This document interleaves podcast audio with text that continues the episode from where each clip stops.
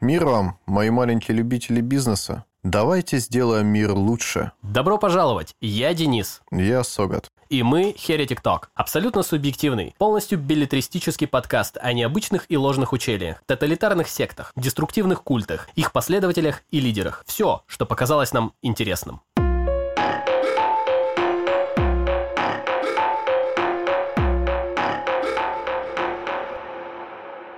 На улице было темно, когда Лорен остановила машину. Сара заметно нервничала. Она сидела на заднем сидении с повязкой на глазах. Пробивавшийся раньше сквозь плотную черную ткань дневной свет совсем пропал. Они вышли из типичного для американки среднего класса автомобиля и пошли к дому. Внутри был кто-то еще. «Раздевайся», — сказала Лорен, когда входная дверь захлопнулась. «Сара, тебе нужно справиться со своими проблемами. Ты должна быть выше этого». Девушка с повязкой на глазах подчинилась и сняла одежду. Спустя какое-то время Лорен привела Сару в комнату, где сидели еще 5 обнаженных женщин. Уже можно было смотреть. «Мы должны преодолеть проблемы восприятия своего тела», — повторяла она. Обстановка была немного нервной. Все присутствующие знали, что пути назад нет. Каждая дала Лорен компромат на себя. Это были не только интимные фотографии, но и оскорбления родных и близких, признания в различных гадких делах и многое другое. Дальше каждая девушка по очереди должна была лечь на стол. Остальным надлежало держать ее руки и ноги в момент, когда электрический выжигатель с лезвием, похожим на скальпель, начинал обжигать нежную кожу в самой близости к интимной зоне. Несмотря на то, что на всех были медицинские маски, запах горелой плоти глубоко и медленно проникал в легкие. А крики и стоны Габриэлы ужасали остальных участниц. Габриэла была первой. Сара во время процедуры нанесения клейма не издала ни звука. Она считала, что должна пройти это испытание, переступить через себя. Ведь этому учили на лекциях женской программы Джунес. Только так можно было перестать быть жертвой. Лишь несколько месяцев спустя, после многих дней моральных страданий, Сара поняла, что так она поставила себя лишь в более подчиненное положение. И да, Кит, скорее всего, знал про все. Возможно, именно он за этим всем стоит. Он основатель сестринства ДОС. Тогда Сара Эдмонсон впервые задумалась над тем, как же спасти остальных. Как помочь им избавиться от незримой власти Кита Раньера? Как покинуть организацию и лично человека, у которого учился Ричард Брэнсон, с которым обнимался сам Далай-Лама и который владеет мультимиллионной компанией, имя которой Nexium? Началась эта история задолго до 2000-х годов. Главный герой этого повествования, равно как и главный антигерой, основатель Nexium Кит Раньер. Кит Алан Раньер. Родился 26 августа 1960 года в семье Джеймса Раньера и Веры Ощипко. Отец был менеджером по рекламе в Нью-Йорке, а мать преподавала бальные танцы. Он утверждал, что когда ему был год, он мог уже разговаривать полными предложениями. В 12 лет самостоятельно выучил программу средней школы по математике за 19 часов. Но доподлинно известно лишь то, что когда пацану было около 8 лет, его родители развелись. И он остался жить с матерью, которая время от времени употребляла алкоголь и наркотики. Кит ходил в среднюю школу Саферн до 9 класса, однако позже перевелся в частную школу Рокленд Кантри. В возрасте тех же 12, по его словам, он был чемпионом восточного побережья США по дзюдо. И тогда же прочитал книгу Айзека Азимова «Второе основание». А ученым, который знал, что его галактика находится в непоправимом упадке, и свел все человеческое поведение к изящным математическим уравнениям. Это, как сам говорил Раньер, вдохновило его на основание в будущем компании. В 13 лет, опять же с его слов, он становится гениальным пианистом. Изучает несколько языков программирования и математический курс программы колледжа. В июне 78-го, за пару месяцев до 18-летия, заканчивает колледж. А в декабре того же года теряет свою мать, которая умирает. Но она, так же как и его отец, с 7-8 лет примерно говорила мальчику о том, каким одаренным и каким умным он был. В какой-то момент, буквально за одну ночь, парень превратился в подобие Иисуса Христа и стал считать себя выше, лучше других, как будто бы получил какую-то божественную силу.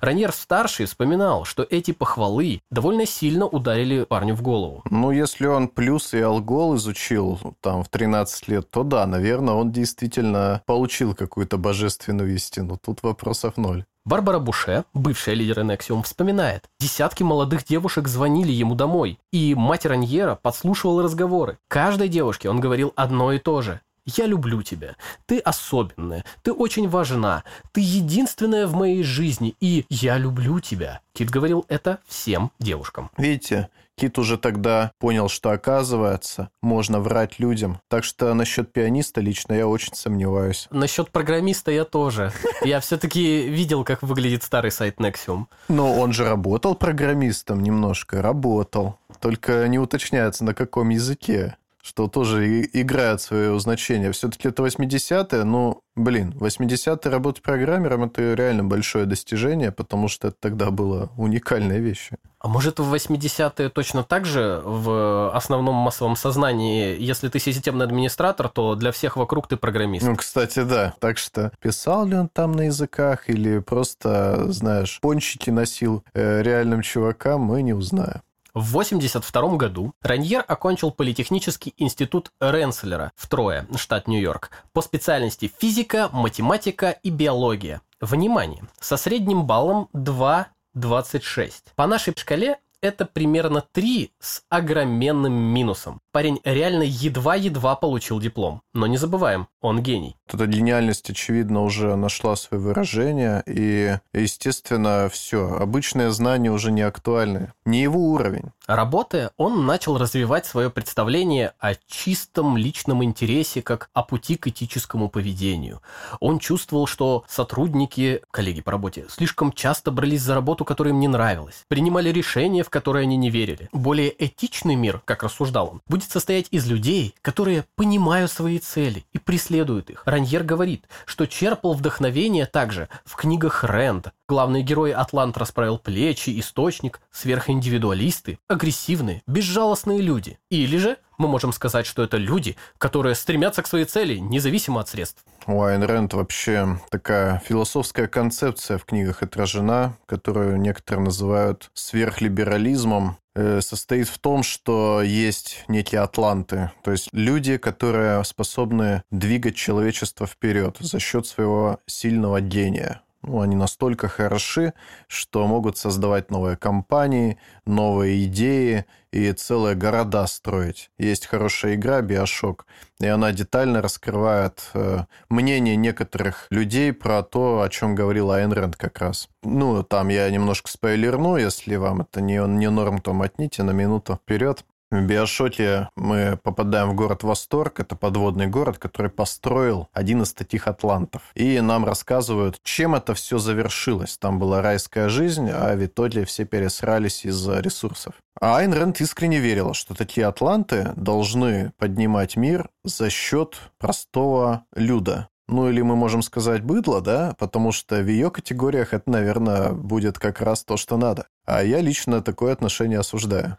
Еще в годы учебы в колледже, это был конец 70-х, Кит познакомился с однокурсницей Карен Унтеррайнер и начал встречаться с ней. Однако этого ему было мало. И в 1984 году, кстати, считать это очень легко, родился он в 60-м, значит, теперь парню уже было 24 года, Раньер начал встречаться с Джиной Мелитой, 15 лет от роду. Само собой, только встречами дело не ограничивалось. Он часто водил девушку поиграть в автоматы. Любимыми были Пакман и, что интересно, Вангард, авангард по-нашенски. И позже авангардом будут звать самого Кита и его последователи. Есть инфа, что с Джиной они вместе в театральный кружок ходили. Так что Кит тренировался, очевидно, уже эмоции свои как-то выстраивать по необходимости. В декабре того же, 84-го, он бросил Мелиту и начал встречаться с 15-летней же Джиной Хатчинсон. Однажды ее сестра, кстати, мормонка, застукала Раньера убегавшим в окно из постели Джины. А еще Кит говорит, что он гений. Встречаться с девушкой, у которой сестра мормонка. Угу.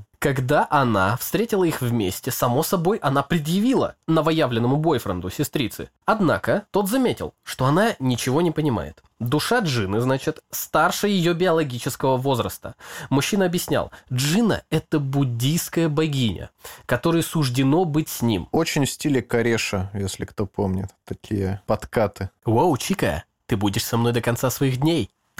Тебе предназначено быть со мной. Психологически обработав как родных Джины, так и ее саму, Раньер продолжил их отношения. Вскоре девушка полностью посвятила свою жизнь Киту, бросила школу и практически перестала общаться с родственниками. В то же время Лавелас продолжал отношения и с Унтеррайнер, которая чуть позже стала его бизнес-партнером. Незадолго до этой истории Кит задумался, а как поднять бабла? И первое, что могло понравиться такому классному чуваку, конечно же, MLM. В 80-е он решил попробовать себя в Amway. Здесь остановимся немножко поподробнее на этой истории и объясним, что именно могло привлечь молодого, самоуверенного парня в сетевом маркетинге. Еретический разговор. Начнем с простого. Что такое сетевой маркетинг? Это концепция продажи товаров и услуг, которая основана на создании сети как бы независимых дистрибьюторов, ну или агентов по продажам, каждый из которых, помимо реализации продукции, также обладает правом, ну, чаще всего это даже обязанность или необходимость, на привлечение партнеров, имеющих аналогичные права.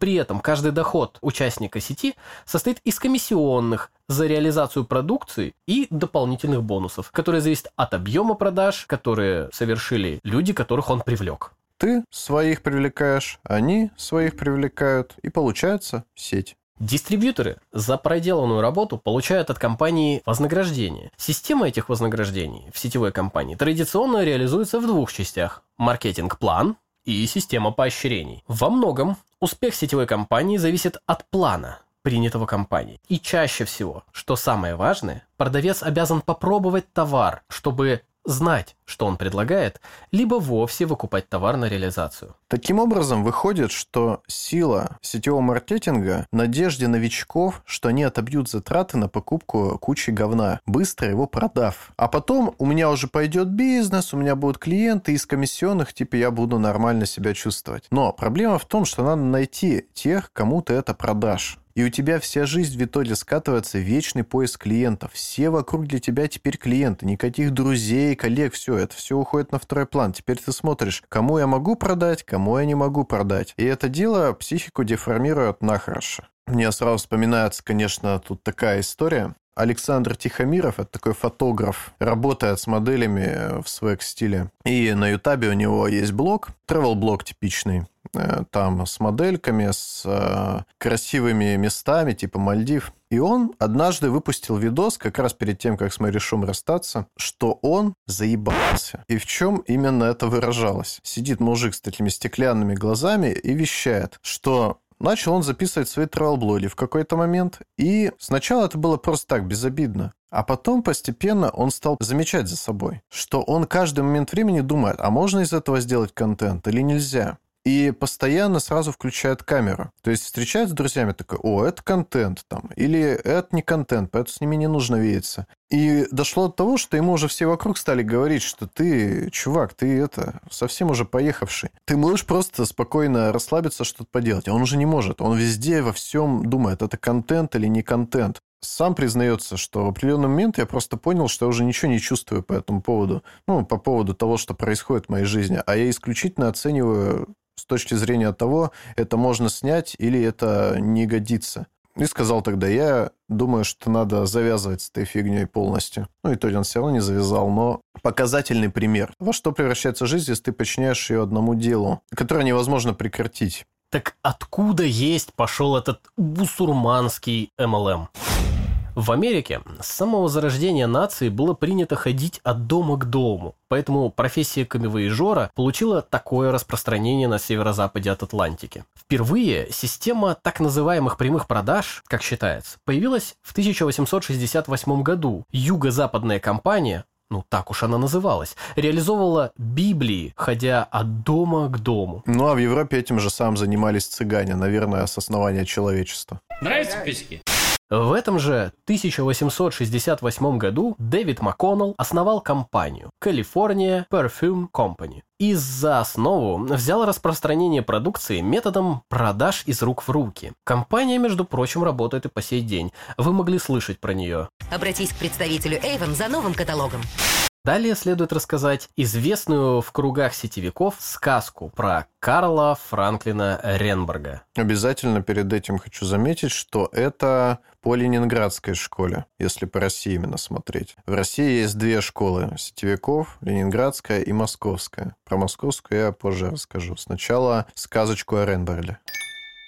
12 лет Ренберг прожил в Китае, работал в различных американских компаниях, нефтяных, судостроительных, и уже тогда стал задумываться о системе правильного питания человека и роли в ней витаминов. Прям Бэтмен какой-то. Не, ну Бэтмен на витаминах не останавливался. Бэтмен жил в Китае, просто это к тому тема.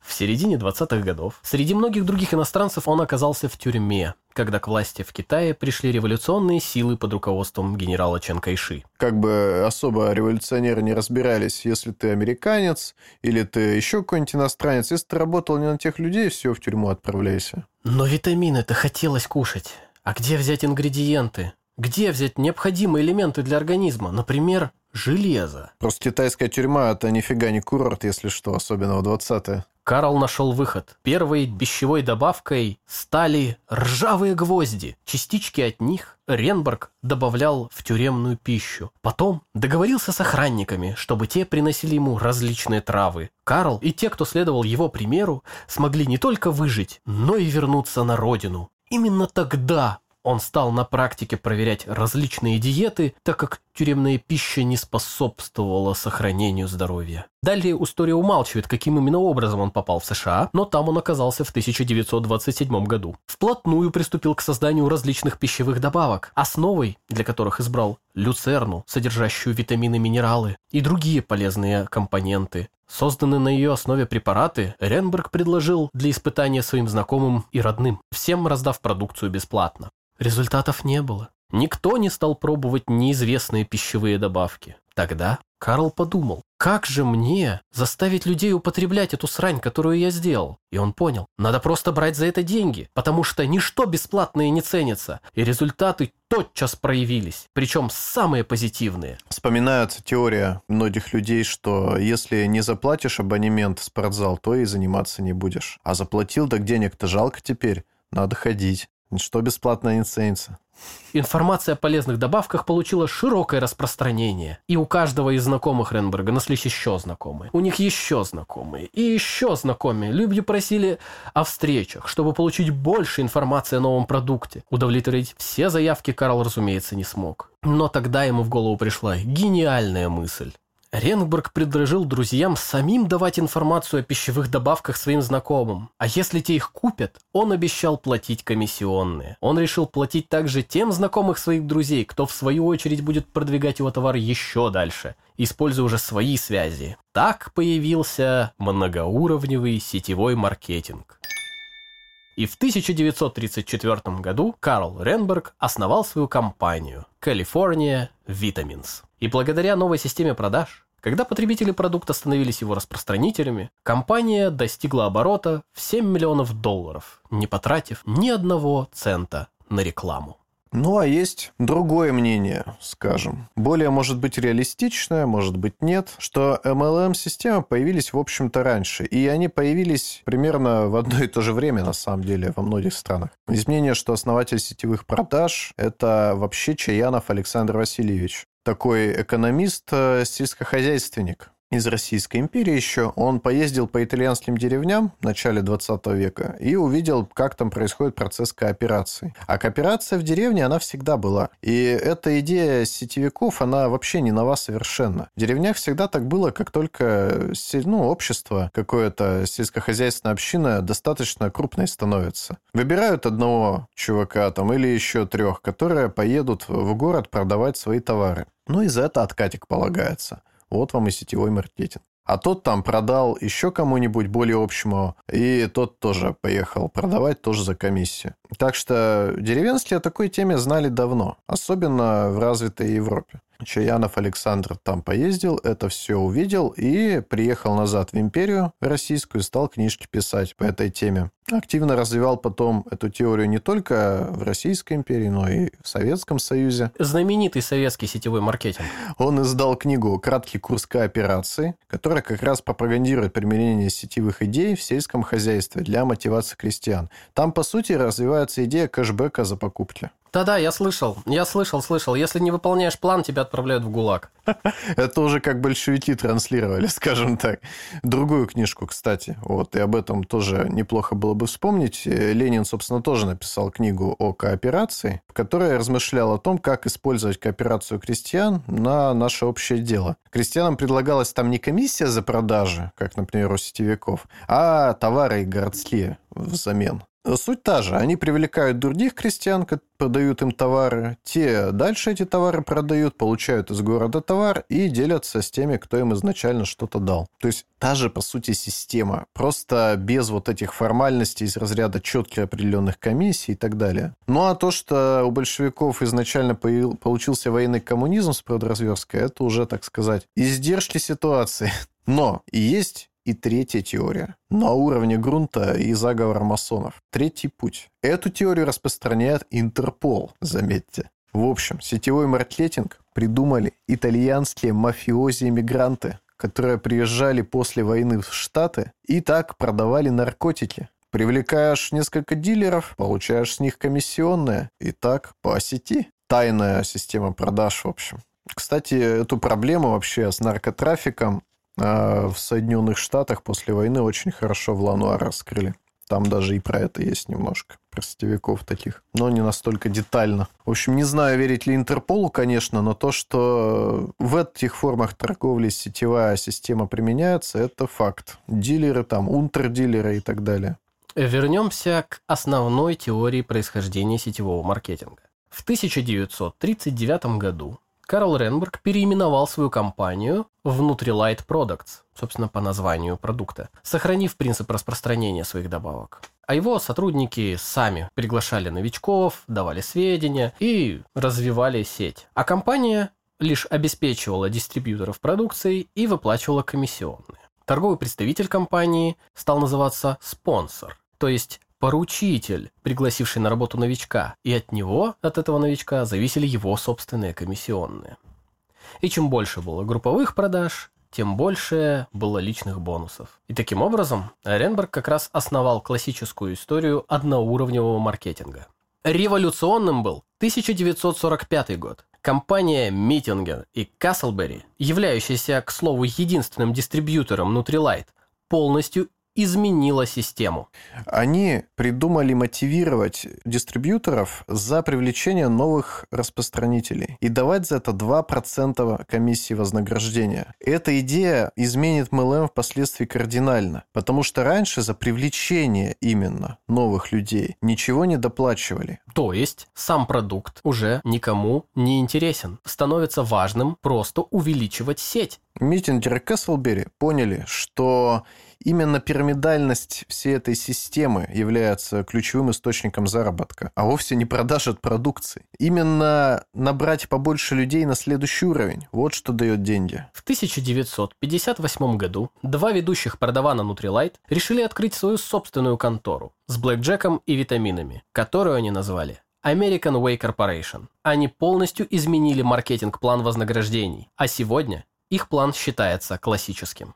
Рич Девос и Джей Ван Андел сказали, что Nutrilite недостаточно стабильная компания. Что они говорят? О какой вообще речь стабильности и зачем они решили запилить собственную компанию? Вот в чем вопрос. Тут есть два варианта истории, опять же. Есть официальный источник, то, что говорит Amway, и есть то, что говорят нам другие источники. Начнем сначала с того, что сам Amway пытается рассказать. В общем, история прям в духе American Made, вот не меньше. Рич всегда хотел работать на себя, и иного он не мыслил, потому что его отец потерял работу во время Великой депрессии. Не просто потерял работу, а ему аж пришлось переехать к бабушке в деревню, буквально в Саратов. Папа ему все время объяснял, что ни в коем случае нельзя ни на кого работать, надо управлять собственной судьбой. Работа на дядю не позволит тебе управлять своей судьбой. Кинут, и все, будешь на обочине. Так вышло, что отцовская травма, по сути, перешла на сына. Потому что сын эту же идею очень сильно усвоил, он наблюдал всю бедноту во время депрессии и насколько было всем работодателям насрать на простых граждан. Поэтому у него появилось, в принципе, недоверие к работе по найму как таковой. Он единственный раз, ну, как это говорят официально, на кого-то работал в двух местах. Разносчиком газет, ну, будучи, понятно, еще пацаном. Это стандартная в США работа для детей, подработка такая, на The Grand Rapids Press. И служба в армии. Он, причем, в армию попал во время войны. Так что заработал там денег. Ну, не то, чтобы много, скажем прямо. Поэтому и такое название компании у них – «Американский образ жизни», «American Way». Не полагаемся на доброго дядю, а сами куем свою судьбу своими руками. Они до Nutrilite с Джеем пытались сделать 7 бизнесов, а с Джеем они знакомы еще со старших классов школы и вместе всегда все делали, все свои проекты.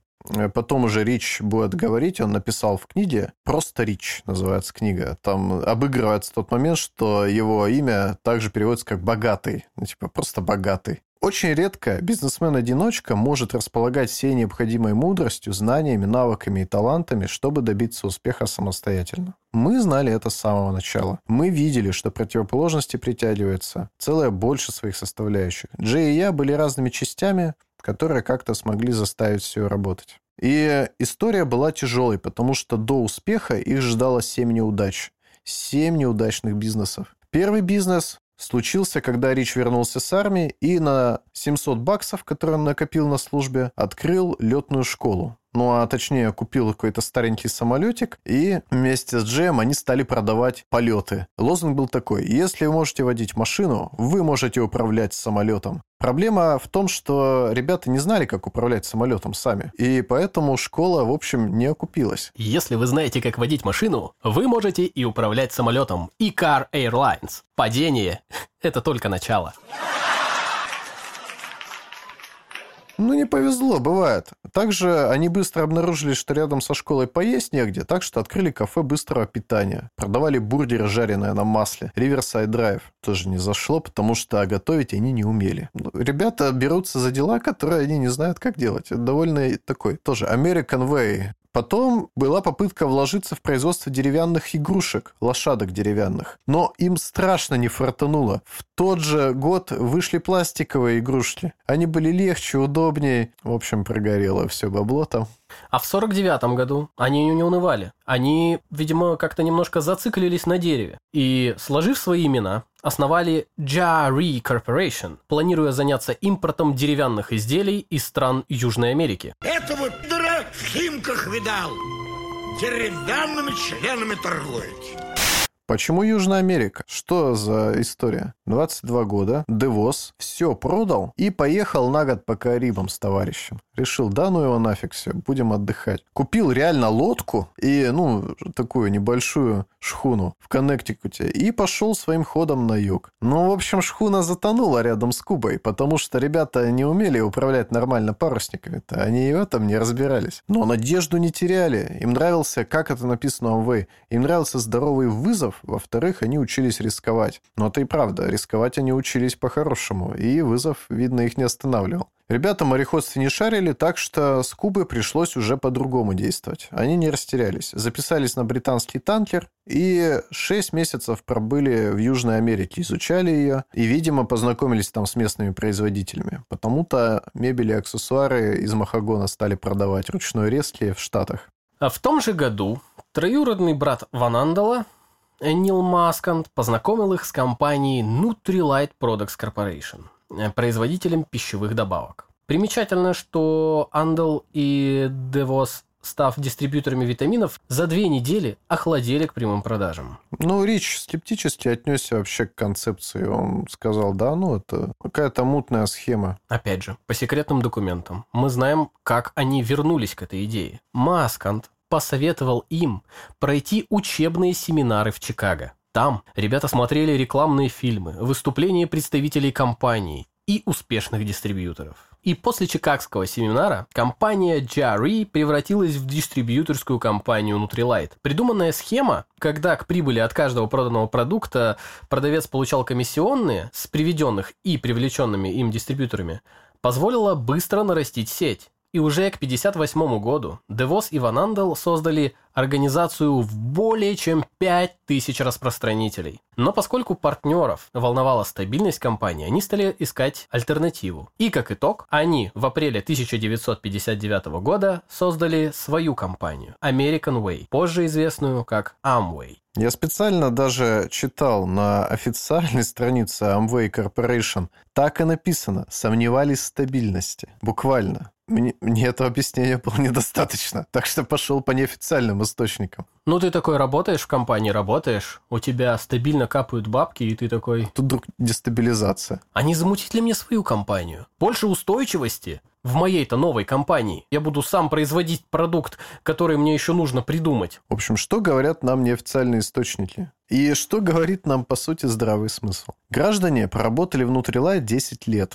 Это немалый срок. Поэтому есть подозрение, что в какой-то момент они просто поняли, что много здесь не заработать, если не начать собственную пирамиду. Потому что они-то уже были в каком-то из уровней, не на вершине. Плюс, очевидно, Nutrilite сдерживала себя только витаминами. А парни поняли, что продавать можно вообще все, что угодно, и что неважно даже что, важна сама схема. Поэтому, так как они видели потенциал самой модели, они решили отделиться, чтобы оказаться на вершине этой системы. Но признаваться об этом прямо же нельзя на официальных страницах, потому что что получится? Мы основали свою компанию, чтобы оказаться наверху пирамиды, граждане? Как-то некрасиво получится. Вот поэтому что-то там со стабильностью, значит, не то. В 1962 году открылся первый филиал в Лондоне. Таким образом, компания стала международной. В 1972 году Amway купила контрольный пакет акций, кого бы вы думали, Nutrilite. И в дальнейшем, к 1994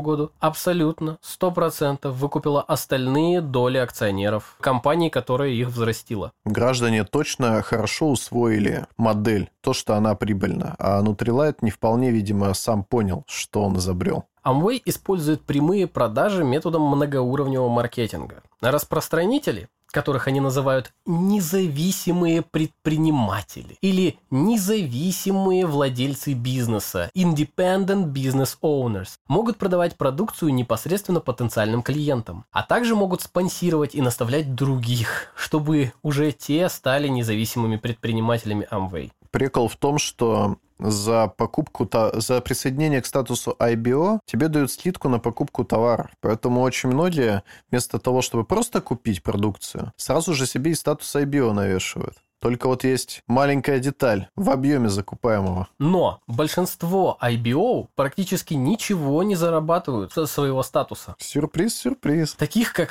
IBO, их 97% в компании. Над ними стоят серебряные директы. Те, кто набирает 7500 пунктов в месяц. Да-да, продажи в системе Amway считаются не в деньгах, а в пунктах. Для компании, конечно, в деньгах, но для тебя, как для члена дистрибьюторской сети, все в пунктах. Каждый товар в каталоге имеет определенное количество пунктов, вне зависимости от того, сколько он стоит в твоей стране.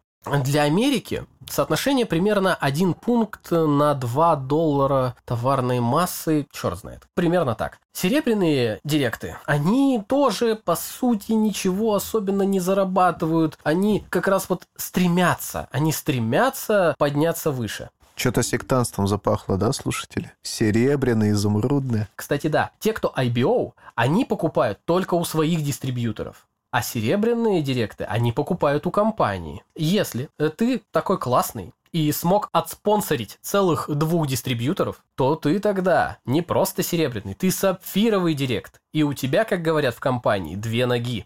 Ты устойчиво стоишь на тех, кто продает за тебя. На плечах атлантов. Когда директ поддерживает продажи своей группы на уровне 7500 пунктов в течение полугода, он попадает в золотую обойму и становится Profit Sharing Direct, короче, директ в доле. Он получает лидерский бонус, чек на сумму 4% от всего, что продает его нижестоящая линия. В среднем около где-то, плюс-минус $2000 в месяц. До того, как человек становится директом в доле, он никак не получает доход, кроме как с продаж остальным. А месячное содержание от компании, ну то есть 4% от продажи нижестоящей линии, он получает только будучи профит-шеринг директ. Считается, что также необходимо выдержать правило 6-4-2. То есть, чтобы ты был спонсором 6 дистрибьюторов, которые отспонсорили еще 4, а следующие еще 2.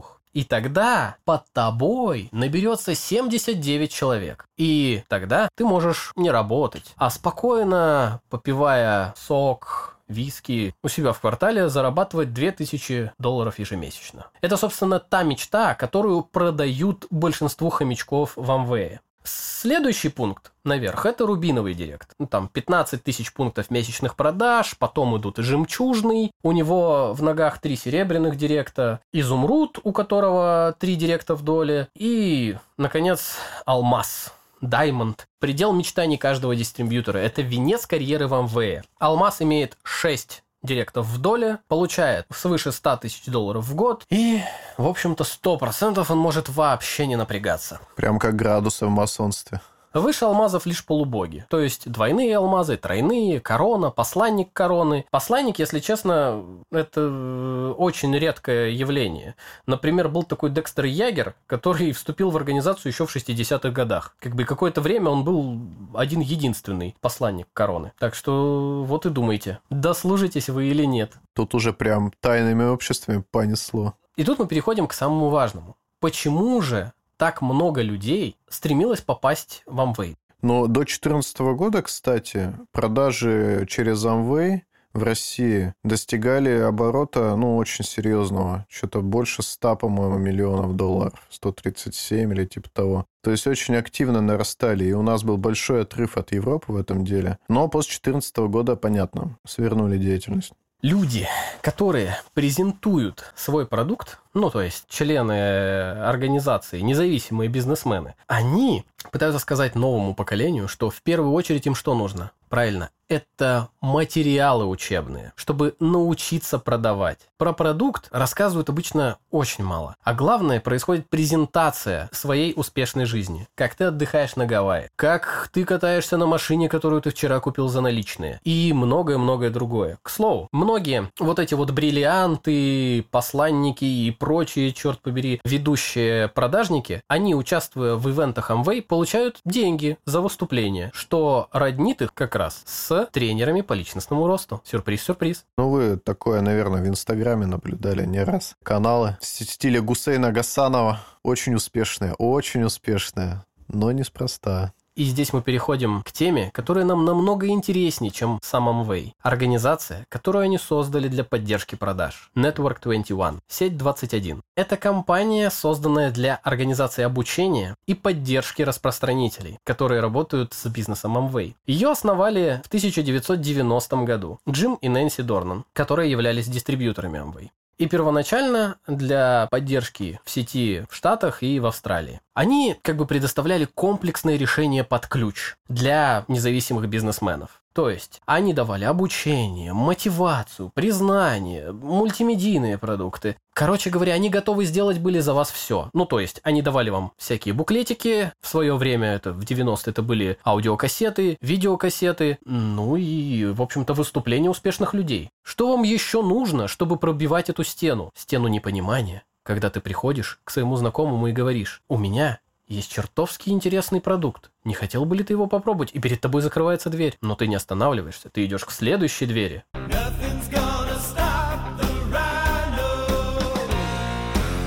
Ты неуспешный, потому что у тебя недостаточно мотивации. Сходи на тренинг, получи мотивацию, будешь успешным. Но не забудь только бабло составить на входе, а так все нормально, будешь успешным. Против сети 21, как и против компании Amway, начинались юридические дела. Против Amway расследование начали еще их собственные юристы. Чуть ли, ну, довольно скоро. Пошли тысячи исков за неадекватные практики. Но им, конечно, фартануло бешено. То есть в 75-м эта борьба вся развернулась с финансовыми пирамидами. Но к 79-му доказали, что Amway не пирамида, а вот так вот, на грани. Но для этого Amway пришлось подстраиваться. Они сотрудничали, постоянно меняли свои политики, но вот так, чтобы вот на грани прям оставаться. Чтобы вот чуть-чуть, но попадать под закон. И, конечно же, массированно лоббировали все, что было связано со снижением налогов на богатых, с упрощением регулирования, контроля. Вон, например, ситуация была совсем недавно. Спонсировали поправку к закону о финансовых услугах, согласно которой предполагалось MLM вообще дерегулировать полностью. Назывался закон о схеме продвижения против пирамид от 2016 года. Супер название. Принять не удалось, конечно, его, но все, кто пытался его продвигать, получили деньги от Amway. Более того, они еще и поняли со временем,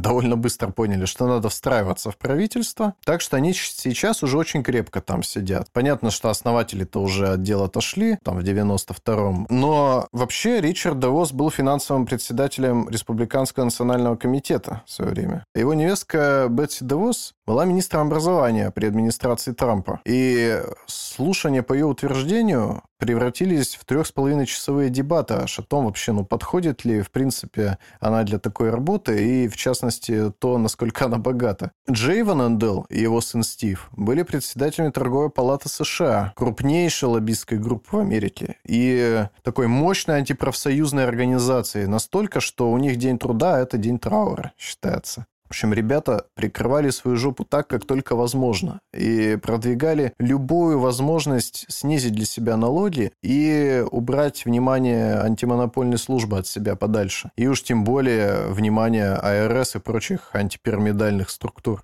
У Amway многие миллиарды долларов доходов ежегодные. Неудивительно. В конце концов, федеральные власти США и большинство штатов признали сетевой маркетинг легитимным. Но по миру были вопросики. В памятном нам 2007 году Министерство торговли и промышленности правительства Великобритании обратилось с петицией о запрете сети 21 и Amway после годичного расследования, в котором утверждалось, что дистрибьюторы в большинстве своем сосредоточены на продаже мотивационных книг, кассет и семинаров продавцам больше, чем на продаже товаров. Жалоба касалась также и тактики найма, которая завышала оценки доходов новых продавцов. Петиции были отклонены после того, как были изменены некоторые дефекты старой бизнес-модели, как это сказала Amway, которая допустила искажение своего бизнеса независимыми продавцами в прошлые годы. А сейчас все хорошо. Продавцы виноваты. Мы ни при чем вообще. Но мы все сделаем, как вы прикажете. Лишь бы вот только не убирайте, не запрещайте наш бизнес, пожалуйста. Мы очень много денег имеем. Джей и Рич хорошо понимали, где нужно прогнуться, где нужно заплатить. Вот видно по поведению, что потому что сохраняли именно основную модель, понимали, что главное это модель эту держать. То есть они прекрасно понимали, что они строят пирамиду, но делали все, чтобы с точки зрения закона было чистенько. Ну и, конечно, просто так столько людей привлечь к этой деятельности без каких-то методов обработки непросто. Поэтому исследователи стали довольно быстро замечать такое сектантское нутро этой организации. Особенно на тренингах, в организации по обучению это было особенно заметно.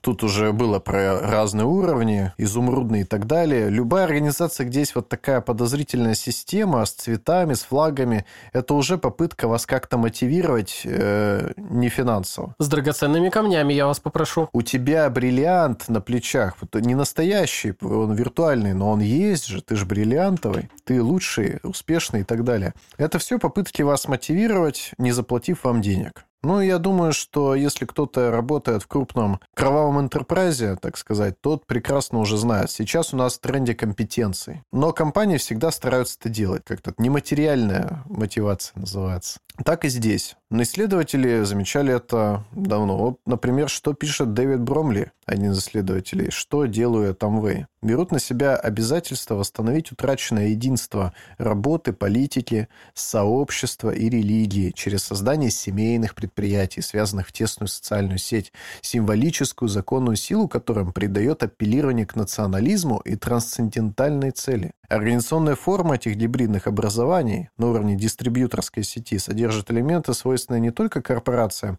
но и общественным движениям, что приводит к появлению характерных черт, которые социологи религии традиционно считают присущими сектам. Что и логично, если ты всю жизнь начинаешь посвящать вот этой цели, постоянный поиск клиентов, постоянное ориентирование на правила Amway, а правила там как инструкции, то оно же и выглядит похоже. Вот у тебя не хватает только, наверное, харизматического лидера во главе. А есть же сама компания, вот олицетворение. Так что в этом, конечно, справедливости-то немало. Ну, может быть, у вас даже есть знакомые, которые занимались, например, продажей косметики, там, Эйвонс, Арифлейм и так далее. И некоторые из них воспринимают это слишком близко к сердцу. Бывает такое. Эрик Шайбелер говорил, что основные деньги вообще получают Amway не с продаж, а с тренингов. То есть, по сути, их главный бизнес – это продажа вам надежды на то, что вы сможете стать богаче. И как мы уже сказали, лишь 3% в компании Amway имеют какой-то доход. 97% просто тратят свои деньги.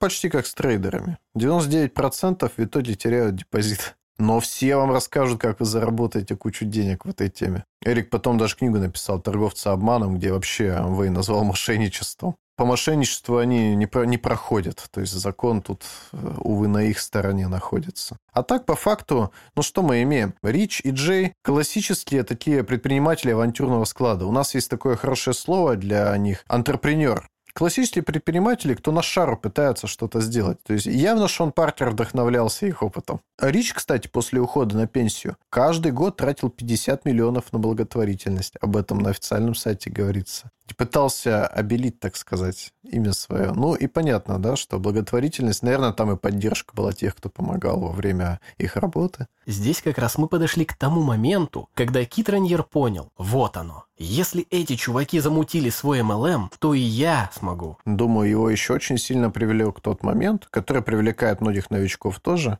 что вложений никаких крупных не нужно для старта бизнеса. 80-е и начало 90-х – это золотое время сетевиков США, и не только их. Тони Роббинс тоже начинал в 80-е. К чему это я? Дальше поймете. Вернемся к Киту. Его подруга Хатчинсон вспоминала, в конце 1980-х годов Раньер был очарован Amway, саентологией и нейролингвистическим программированием. Он также подрабатывал программистом в отделе условно-досрочного освобождения в штате Нью-Йорк. В 88-м Кита приняли в Mega Society, общество, открытое американским философом Робертом Хэмфлином, чтобы объединить людей с уровнем IQ 1 на миллион. Так вот, Раньер по тестам товарища Хэмфлина набрал больше, чем кто бы ни было, можно подумать. Он набрал 240 баллов, чем не преминул похвастаться. И в 1989 году был включен в Книгу рекордов Гиннесса как человек с самым высоким IQ. Genius, genius, genius.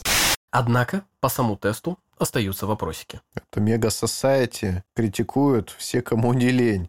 Ученые, особенно математики, потому что тесты являются непроверенными. То есть нет нормальной выборки для анализа их эффективности. Так что они-то могут утверждать что угодно. Но есть подозрение, что Кит-то приплатить им не мог за статус. Так что, видимо, действительно как-то их впечатлил. Не исключено, что применил навыки свои. Однако интересный момент, что в одном из документальных сериалов, которые мы смотрели для подготовки, одна из исследовательниц заметила, что она искала вот эту Книгу рекордов Гиннесса. И она смогла найти только издание для Австралии. И, черт побери, она его купила в единственном экземпляре. Больше она нигде не смогла найти эту книжку. И да, в этом издании упоминается Кит Раньер. В остальных же его фамилии нет. То есть в ирландском издании явно никто про Кита Раньера не слышал. Так что можем считать, что вся история про его сверх-IQ – это немножечко байка. А врать-то Кит уже научился, как мы помним. Кит стал последователем Amway и втянул Хатчинсон. Думаю, ему нравилась идея, что я смогу достичь успеха сам по себе, потому что ему внушили, что он очень умен. То есть он, наверное, после прочтения Айн Рэнд считал себя атлантом. Ну, во всяком случае, имеющим потенциал им стать. И решил, что вот Amway – это хороший способ доказать, что я могу с нуля добиться супервысот. Как раз по определению Рэнд. Так что видно, что на него атлант расправил плечи, сильно повлиял. Важный факт. К 1989 году он совместно с Джиной Хатчинсон организовал свой первый внутренний круг из людей, которых он наставлял, в их личностном росте. В тот самый же год Джина узнала, что Раньер изменяет ей с женщинами из того же самого внутреннего круга, а многие из них попали туда после рассказов самой Хатчинсон, насколько прекрасен этот парень. К 90-му году она примирилась с данным фактом и переехала в дом, который купили Кит и Унтеррайнер, но интересный момент. Там уже жила еще одна девушка, Кристин Киф. Кит был настолько крут, видимо, ну крут или я не знаю, или настолько мудак, что смог уговорить всех своих девушек, что это совершенно нормальная история. Давайте все вместе будем жить. И я не принадлежу ни одной из вас, но каждая из вас для меня единственная, особенная. С каждой из вас я особенный. Здесь, я думаю, скорее можно говорить о том, что каждую из них он наставлял, проводил тренинг, да. Он рассказал девушкам, например, с которыми делил жилплощадь, о собственной полиаморности и предложил еще и заработать. А именно, он покинул Amway и в 90-м году решил основать свою собственную компанию Consumers Byline Incorporated. Тоже быстро смекнул, что в крупной пирамиде внутри нее ничего особо не заработаешь. Так как у Кита, Хатчинсон и Унтеррайнер уже был опыт работы в этой сфере, про Кристин Киф мы, к сожалению, не знаем, о них услышали в Нью-Йорке. А Раньер стремительно получал как финансовый капитал, так и известность. CBI продавал участникам организации членство в ней. Да, все так просто. Благодаря этому они приобретали продукты питания и потребительские товары по сниженным ценам. Насколько я помню, Кристин изначально юрист, и, наверное, она ему помогла в том, что как это оформить все. Вот как сам великий мастер бизнеса охарактеризовал свое детище. Человек может получить покупательную способность сотен или тысяч людей благодаря членству в компании, а также более выгодные цены на предметы домашнего обихода. CBI также выступает и в качестве агента для потребителя, ставя покупателя в один ряд с крупной корпорацией. Когда вы заходите в гипермаркет, то видите цены, которые сформированы для того, чтобы за ваш счет обогащалась корпорация. Наша компания создана, чтобы выровнять условия игры, увеличив потребительское плечо. Таким образом, покупатели смогут покупать товары, которые удовлетворяют их потребностям, по более низким ценам. Как предприниматель, я всего за 2 года превратил организацию из 5 человек в корпорацию с численностью почти 400 тысяч человек. Я стал миллионером в возрасте 30 лет. Второй полный год работы моей компании Consumers Byline Incorporated принесла около $1 миллиард продаж. Об этом была статья в журнале American Spotlight. Через 2 года мой собственный капитал составил $50 миллионов. Но, оказав сопротивление некоторым крупнейшим корпорациям в США, CBI взъерошил их перья и разрушил их влияние, которое эти воротилы имели на американцев. В ответ несколько правительственных учреждений начали расследование. Из-за защиты своих членов компания оказалась в затруднительном финансовом положении. Однако ни один суд не установил, что клуб покупателей занимался мошенничеством. Но из-за расследования CBI была вынуждена выйти из бизнеса. И в результате крупные корпорации по-прежнему имеют неограниченный контроль над потребителями. В общем, идея бизнеса была на самом деле довольно здравой. Чем-то напоминает Биглион. Давайте объединим запрос многих покупателей для того, чтобы выбить скидку. Такая консолидация, по сути, покупательского спроса. Вот чем они занимались. Пытались его сделать оптовым. Точно. Они делали оптоклуб. Метро там, ряды. Ну, вы слышали, наверное. Ну, в те времена этого еще не было. Ну, так не было распространено. Так что получилось. Байлайн действительно быстро росла. Но росла она как раз не за счет того, что идея такая мощная, крутая, а скорее из-за того, что применяла сетевую модель в своем основании.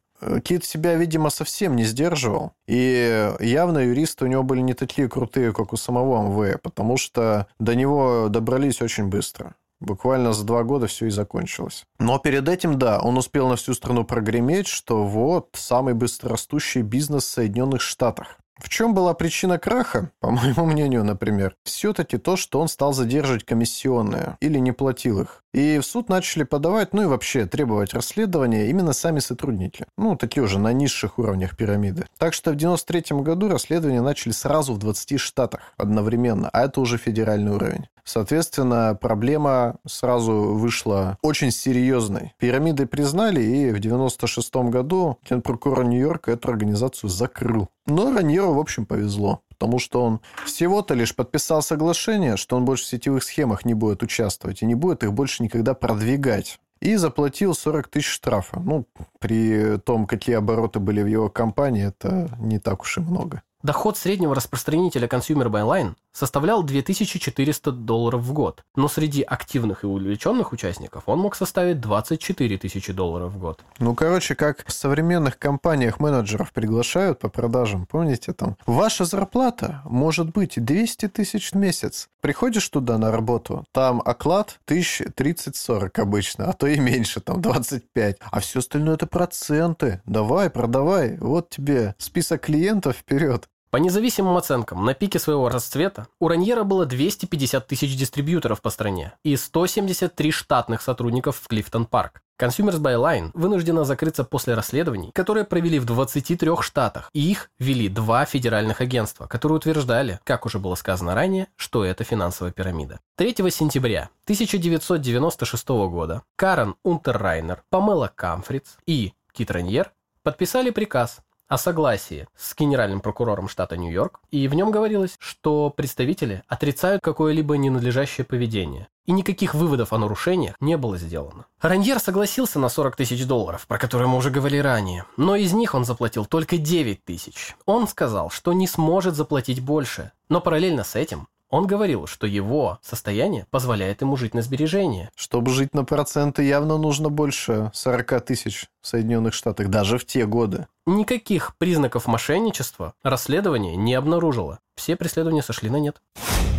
Почему Раньер смог продавать свои консультации? Потому что он делал очень крутую рекламу Consumers by Line. На ней граждане там работали прям как волки с Уолл-стрит. Все прям, деньги зарабатываем. В общем, очень красиво свой бизнес демонстрировал, так что он стал в среде известен довольно сильно. В числе наиболее важных встреч с местными политиками и бизнесменами для Раньера была Тони Натали в 1991 году во время одного из семинаров. Раньер так ее очаровал, выйдя покурить один на один, что через год она бросила своего мужа и стала встречаться с Китом, во многом помогая его бизнесу. Он уговорил ее бросить курить за 2,5 часа. Причем она вышла от него из кабинета. Они один на один там посидели. То есть он ее уже так подчеркнул. Сделал ее особенной. Она про это сама говорит, что вот он меня позвал из всех, кто пришел, и я сразу как-то почувствовал, что, он меня выделил, классно. А он-то уже тогда умел все. И, я спрашиваю, чего вы там делали почти 3 часа? А она говорит, в смысле 3 часа? Я там 15 минут всего провела. В общем, он применил гипноз, он уже тогда это умел делать. В те годы, как раз начало 90-х, на Раньера подали первое задокументированное обвинение в сексуальном преступлении. Одна из работниц его компании CBI систематически отправляла 12-летнюю дочь Рианон в дом Раньера, чтобы тот обучал ее математике. И как позже рассказала сама девочка, Раньер всячески соблазнял ее и в конце концов изнасиловал порядка 60 раз. Все это было в 90-91 году. Кстати, всегда интересно, вот когда читаешь такую информацию, ты читаешь, он надругался надо мной порядка 150 раз. То есть небольшой диссонанс возникает. То есть как бы у тебя сначала информация о том, что произошло что-то неприемлемое, а потом тебе говорят, что это повторялось, много раз. В смысле, как это возможно? Почему вы не остановили это раньше? Мы про это в данной теме еще поговорим не раз. Но виктимблейминга не потерпим. Человек может подвергаться насилию и при этом не сопротивляться, потому что нет сил на сопротивление, но это не отменяет насилие. Не обязательно он может не сопротивляться, потому что нет сил. Он может не сопротивляться, потому что ему скажут, что на самом деле это правильно. Да, ты богиня, я там тебе помогаю и так далее. Так или иначе, это не отменяет факта, что ложь. И почему потом все равно-то засчитывают как насилие, в том числе правоохранительные органы? Потому что потом, когда ты выяснишь правду, ты все равно этот опыт начнешь воспринимать как насилие. Как травму. Да, психика вещь такая, для нее времени не существует. Если ты осознал определенный факт, то все, травма будет нанесена. Или наоборот, она там откатится. Неважно, когда событие было, в давнем прошлом, недавнем, это так не работает, с психикой неважно. Так что поэтому всегда правоохранители все равно засчитывают любой такой акт.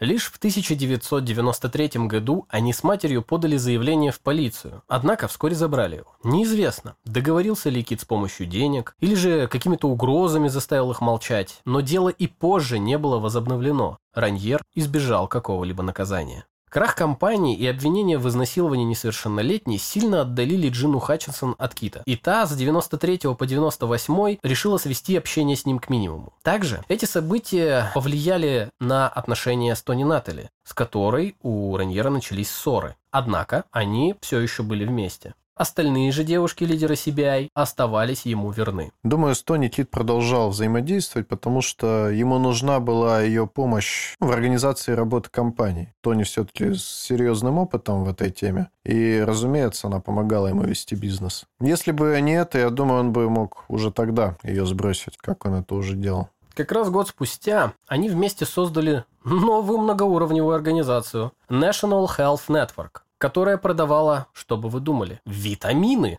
Иронично получилось. Они вместе с Тони открыли магазин здорового питания, и все там же, в Клифтон-парке, штат Нью-Йорк. Вот интересно, почему его так держал это Олбани? Почему он оставался все в одном месте? Другой бы человек, столкнувшись с таким количеством неприятностей, то есть с обвинениями какими-то, с судебными исками по бизнесу, он бы, наверное, как-то бы уезжал из штата, перемещался бы по стране, или когда там заработал денег, приехал бы туда, где потеплее. А Раньер почему-то вот упорно жил только вот в Клифтон-парке, в Олбани, в штате Нью-Йорк, и всех своих последователей всегда к себе привлекал. Это вопрос на $1 миллион. Мое мнение, что на самом деле Кит хотел, во-первых, чтобы его окружение всегда оставалось рядом с ним, а во-вторых, очень боялся остаться без него. При переезде же все теряешь, свою среду. С другой стороны, уже позже он бы спокойно мог переехать вместе с остальными. Это не было бы большой проблемой. Уверен, с ним бы поехало много людей. Но, по всей видимости, он то ли привязался уже к местности очень сильно, то ли он реально очень боялся менять позицию, а вдруг там окажется кто-то такой же крутой, как я. Или кто-то, кто будет понимать меня на самом деле. Либо он так поступал просто из удобства. Именно в магазине, который открыли Тони Натали и Кит Раньер, в 1997 году он встретил Нэнси Зальцман, медсестру по профессии, которая на тот момент была коучем, увлекалась гипнозом и НЛП, как и сам Раньер. Есть несколько, скажем так, противоречивых рассказов о том, как именно Нэнси и Кит друг о друге узнали вообще. Но все равно везде фигурирует Тони Натали. Тони Натали обязательно, конечно. То есть вот есть такая версия. Тони Натали пошла на прием к Нэнси. И она сама говорит, что я Нэнси знала уже давно, как хорошего специалиста. Нэнси Зальцман изначально стремилась помогать людям. Причем буквально она же медсестрой стала сначала, а потом уже изучила прочие всякие технологии и стала помогать людям более, как ей казалось, на крутом уровне. Но она вела приемы психотерапевтические. И практиковала на своих приемах как раз гипноз, НЛП, прочее, все, что она узнавала. Так вот, Тони Натали пришла к ней на прием, и как раз в это время они с Китом ссорились. Она попросила у нее помощи разобраться, что с парнем такое, что он вечно у него какие-то грандиозные идеи, он все время в облаках витает, иногда меня вообще не замечает, что за фигня происходит. И привела примеры его речи. Нэнси сразу определила Кита в социопаты. То есть она просто ей прямо сказала, так я знаю, в чем проблема, у тебя парень социопат, вот в чем проблема, вали от него. Она пришла через 4 дня к ней снова и говорит, ты не знаешь, какой он человек.